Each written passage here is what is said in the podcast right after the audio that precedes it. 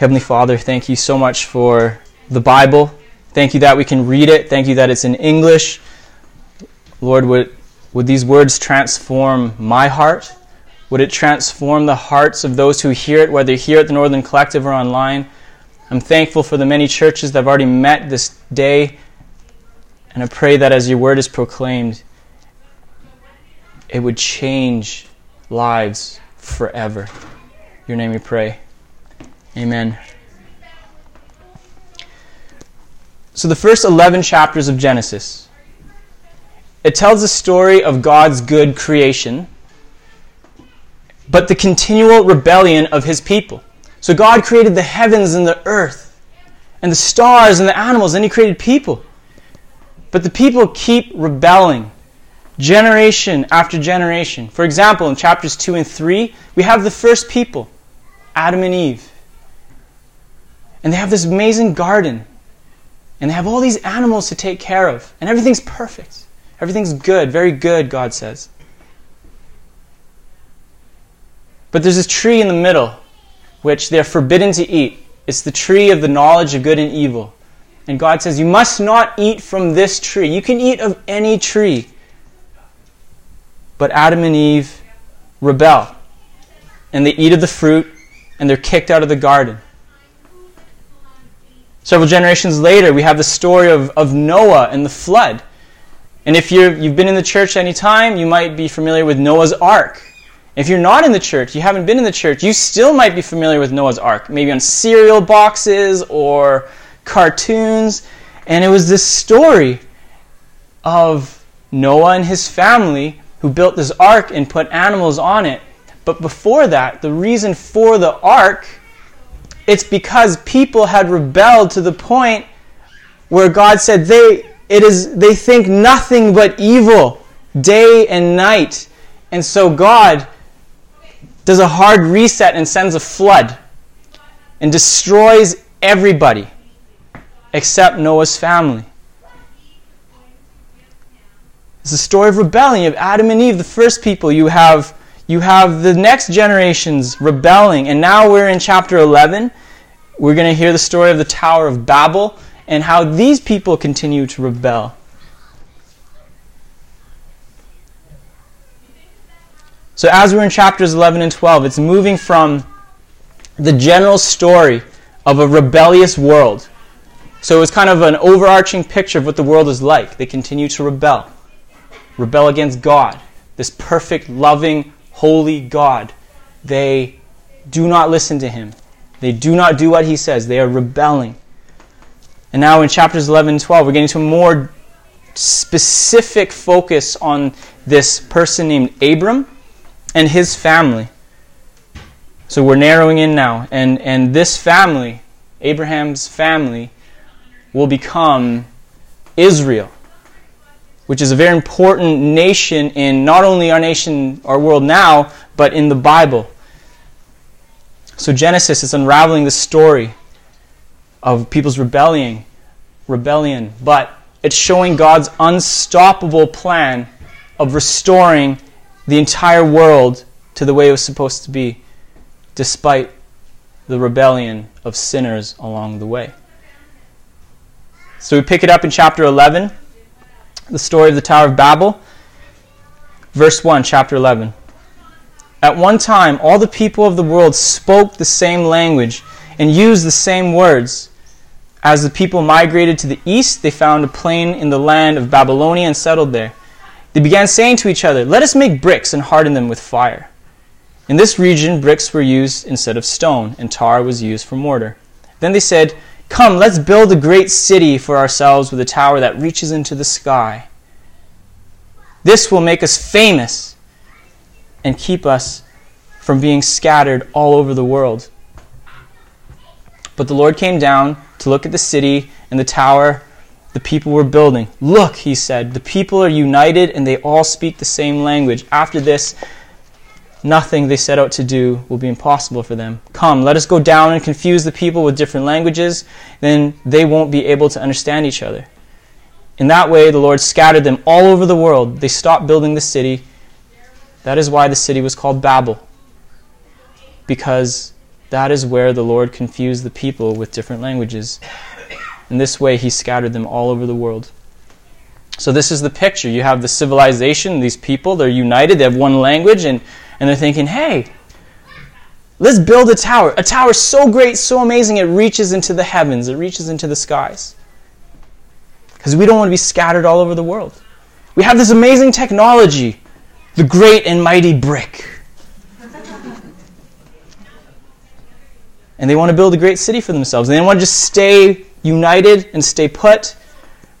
That sounds okay. What's, what's wrong with that? What, what's going on here? Except this is exactly the opposite of what God wanted from the beginning. They're rebelling. They're rebelling. When God created this world, his intention is that that people they would be fruitful and multiply, that they would scatter and fill the earth and govern it. We find this in Genesis chapter 1, verses 28. God wanted to fill the world with his people. He wanted to bless the world with his people. But the people of the Tower of Babel used all the resources to try to build a great city and a great name for themselves. They wanted to stop the population from being scattered all over the world.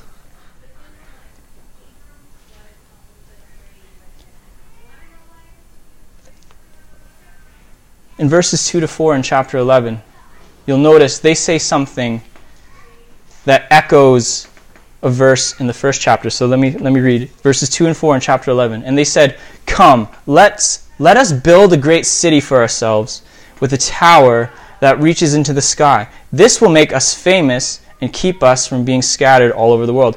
They say, "Come, let us do this thing." In verses 2 to 4. This is contrasting what God said in the very beginning in the verse in the first chapter in verse 26 when God said, Let us make human beings in our image to be like us. So God said in the beginning, Come, let us, let us do this and make a people to be a blessing to the world. But now the people say, Come, let us make a great name for ourselves. They've replaced the glory of God, the goodness, the fame of God, with their own glory. They have rebelled against God, making a name for God rather than making a name for themselves. Their technology, the brick, their social unity, it gave them a false confidence in their own ability. And they had very high goals to build this tower, it says, that reaches into the sky or into the heavens. The events at the Tower of Babel is a picture of all of us. It's a picture of me. It's a picture of you. It's the toxic need for fame and recognition. I can get tempted with this. I can be tempted with fame. I want people to know me. I want the internet to love me. So I'm on Instagram, I'm on Facebook, I'm on this social media, trying to find as many likes as I can. I don't want to be forgotten. Do you? Do you want to be anonymous? Unknown? I want people to like me. I don't want to say things that offend people.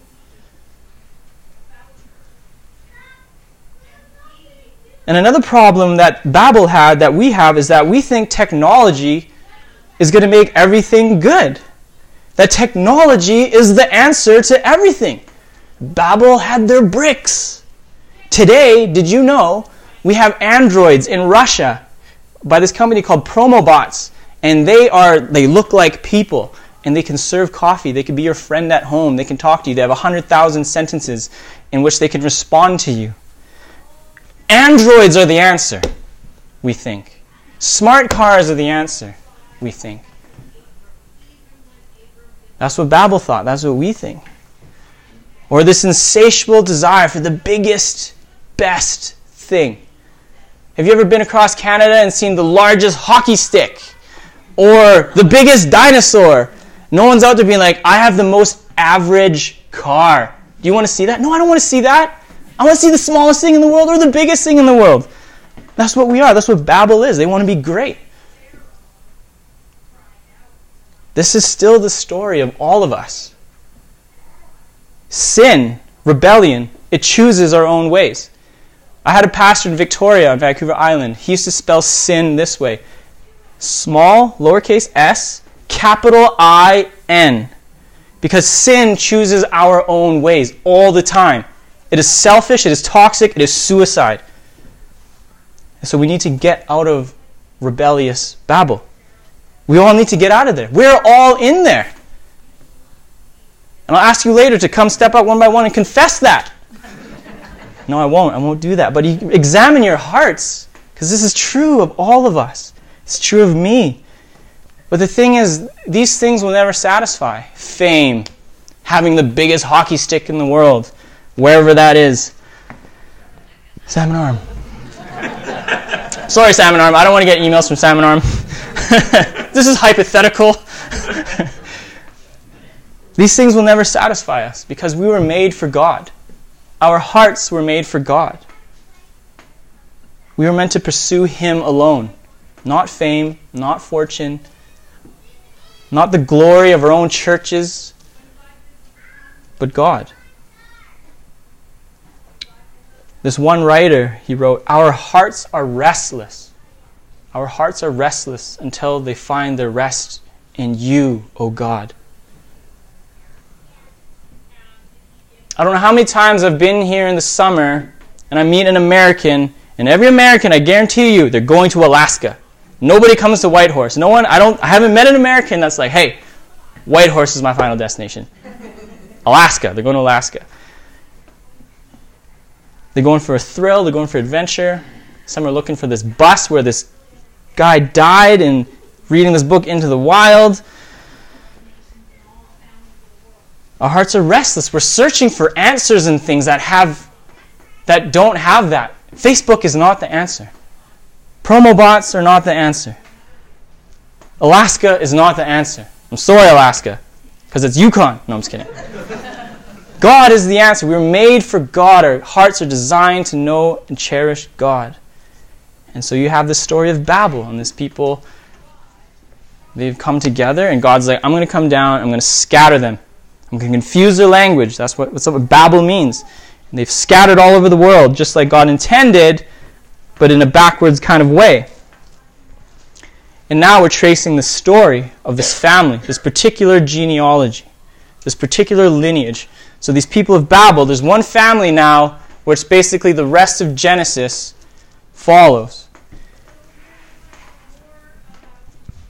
And whenever you read a genealogy in the Bible, I don't know if who reads the Bible here. But if you've ever read the Bible, you might have come across a genealogy where it's like this person gave birth to this person, that person gave birth to this person. You go, and you just do a quick. Let's get to the good stuff here. What's, what's the point of the genealogies? The genealogy is important. If you're skipping the Bible, don't do that. But genealogies in particular, they're tracing. This is what genealogies do. They trace the fulfillment of God's promises. So it's not just random names giving birth to random kids. I don't care about that. But as you look at Genesis and you have these stories and these, these descendants and these genealogies, you're seeing that God is protecting a certain genealogy. That every name that is in those genealogies is being protected by God because a future descendant is going to come from that line that's going to be restoring everything, that's going to restore everything and bless the world. So in chapter 11, verses 10 to 26, you have this genealogy.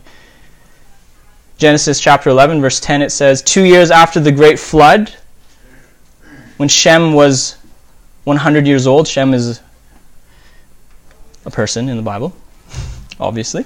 And he became the father of Arf- Arphaxad. Arphaxad.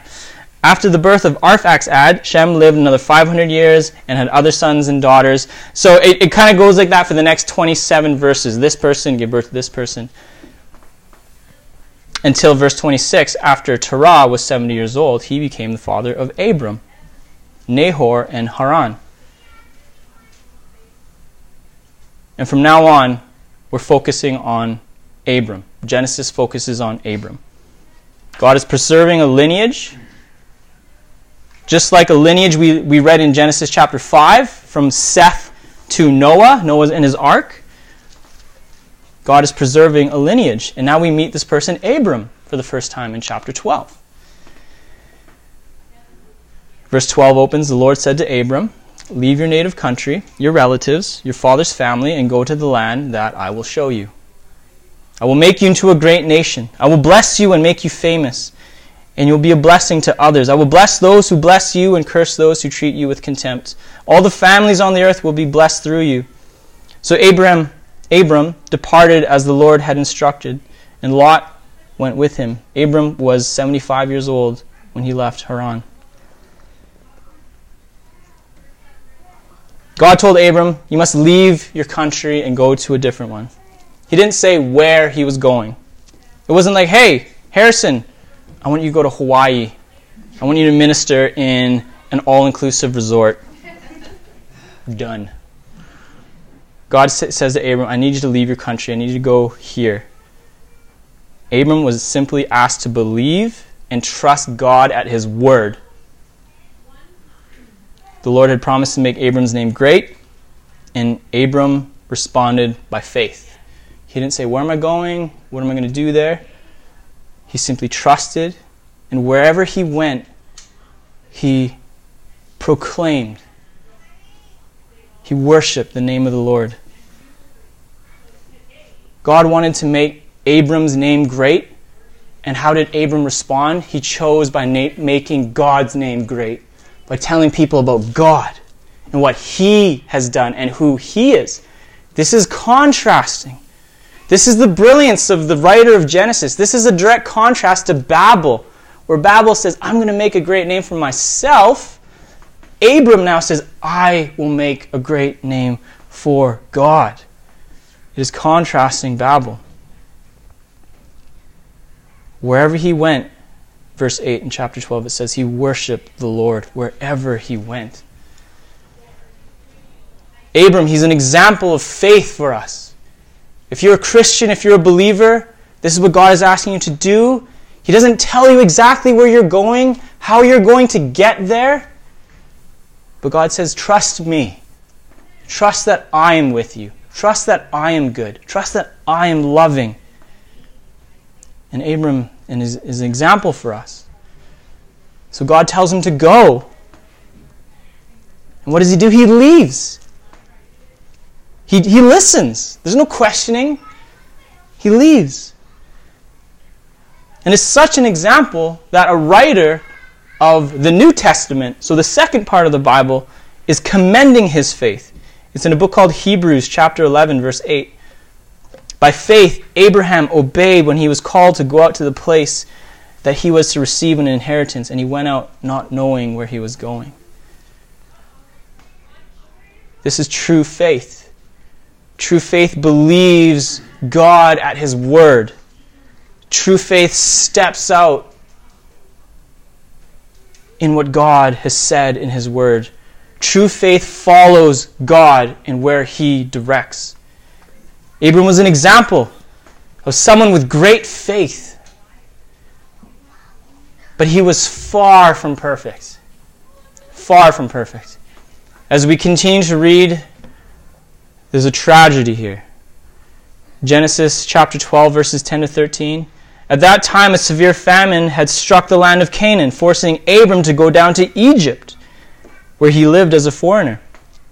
And as he was approaching the border of Egypt, Abram said to his wife Sarai, This is the tragedy. Look, you are a very beautiful woman. When the Egyptians see you, they will say, This is his wife. Let's kill him. Then we can have her. So please, tell them, You are my sister. Then they will spare my life and treat me well because of their interest in you. Coward is what you call that. He's a coward. And this is what they do. And, and Pharaoh, he's the prince of Egypt, the king of Egypt, he was so pleased with obtaining Abram's wife that he made Abram a very rich man.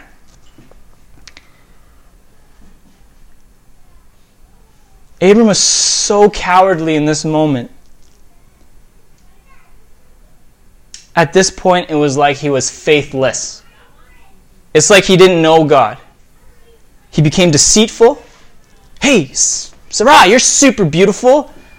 They, they're going they're gonna want to kill me because you're so awesome looking. Let's not have that happen. Let's just tell them you're my sister. And we'll be good. I'll be good. I'll be alive. So that's good. He became deceitful. He wanted to be rich. And he did. Pharaoh gave him a lot of stuff, a lot of animals.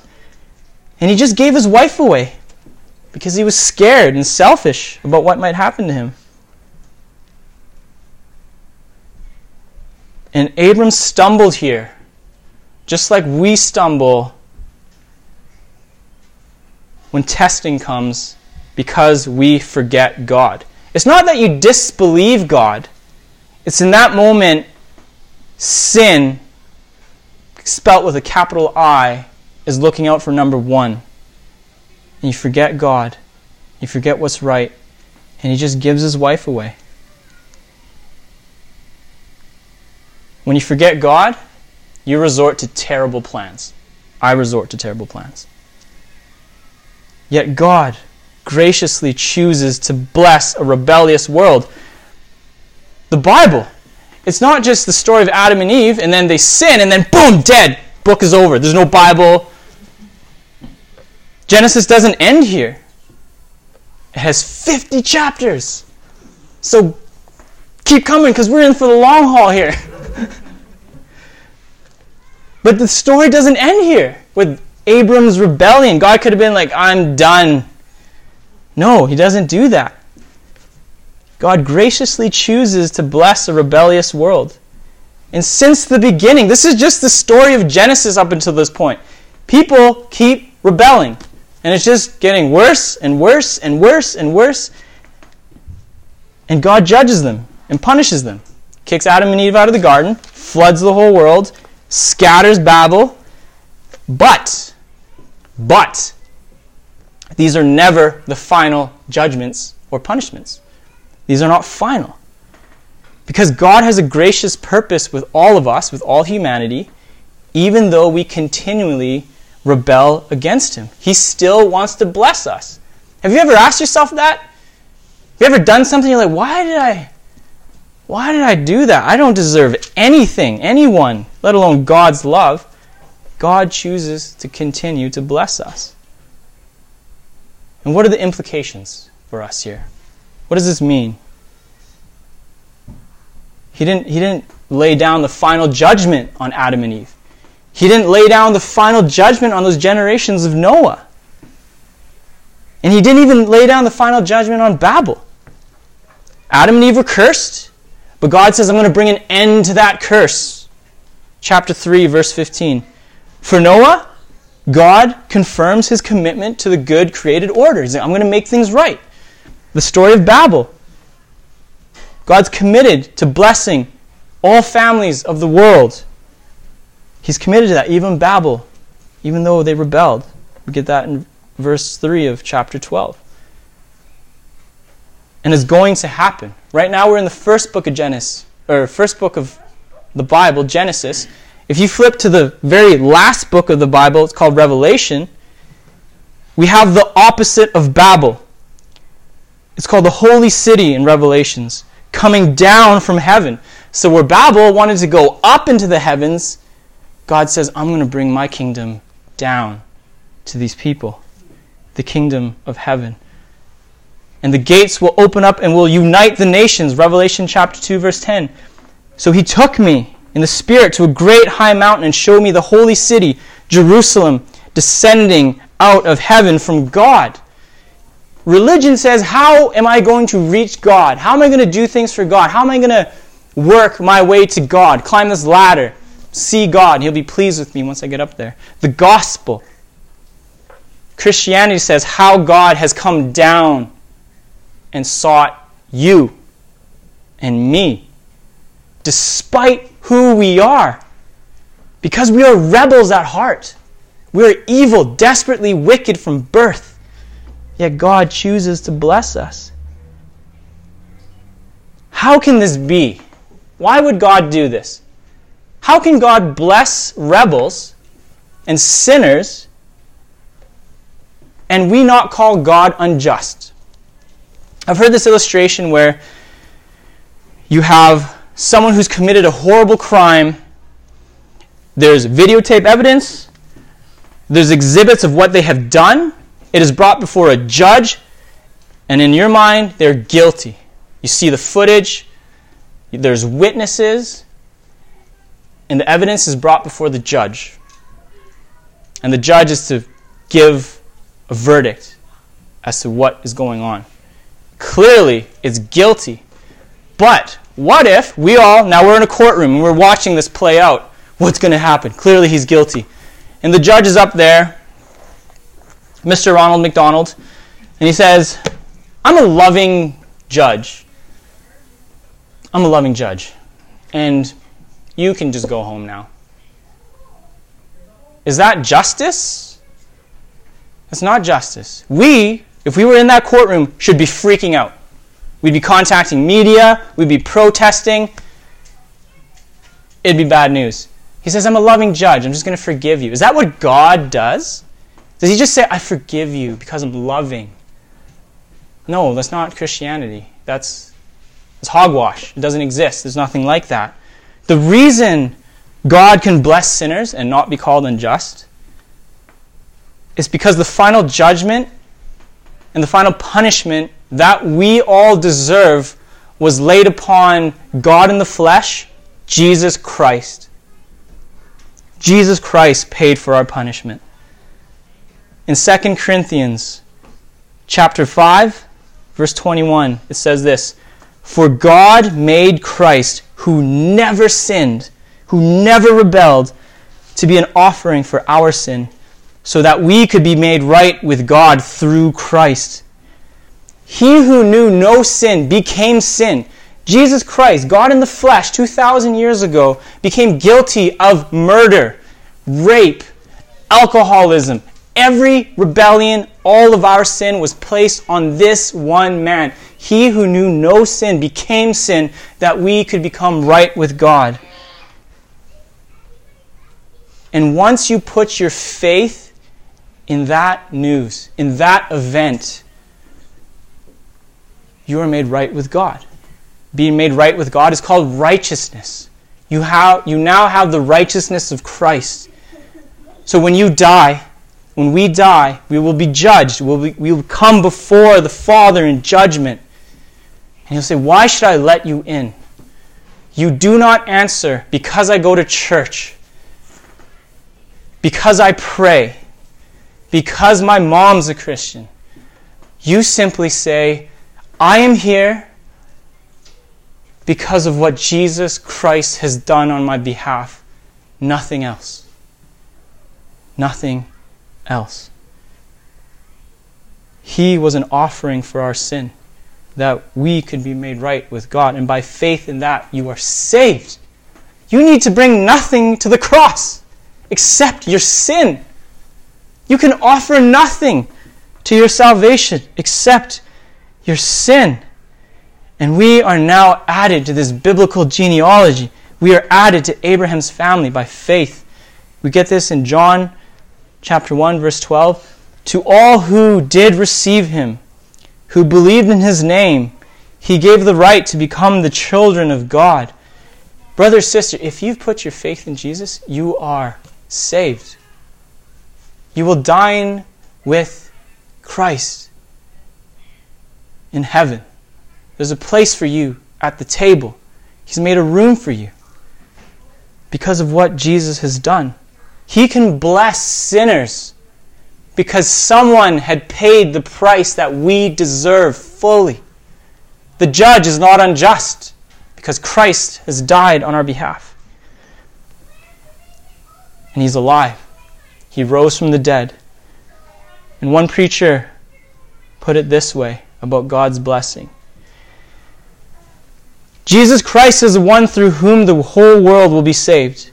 He is the one through whom the global blessings will be fulfilled. Jesus never rebelled his entire life. His faith never wavered. He did not look to his own ways, but only to God. Abram was a great man of faith, but Christ is the perfect man of faith. Abram left his home and family in Ur to go to an unknown land, but Christ left heaven in obedience to the Father's call. Abram is known for both his great faith and great failure. Jesus' life was one of unexceptional faith. His life was all in faith and by faith from the beginning to end.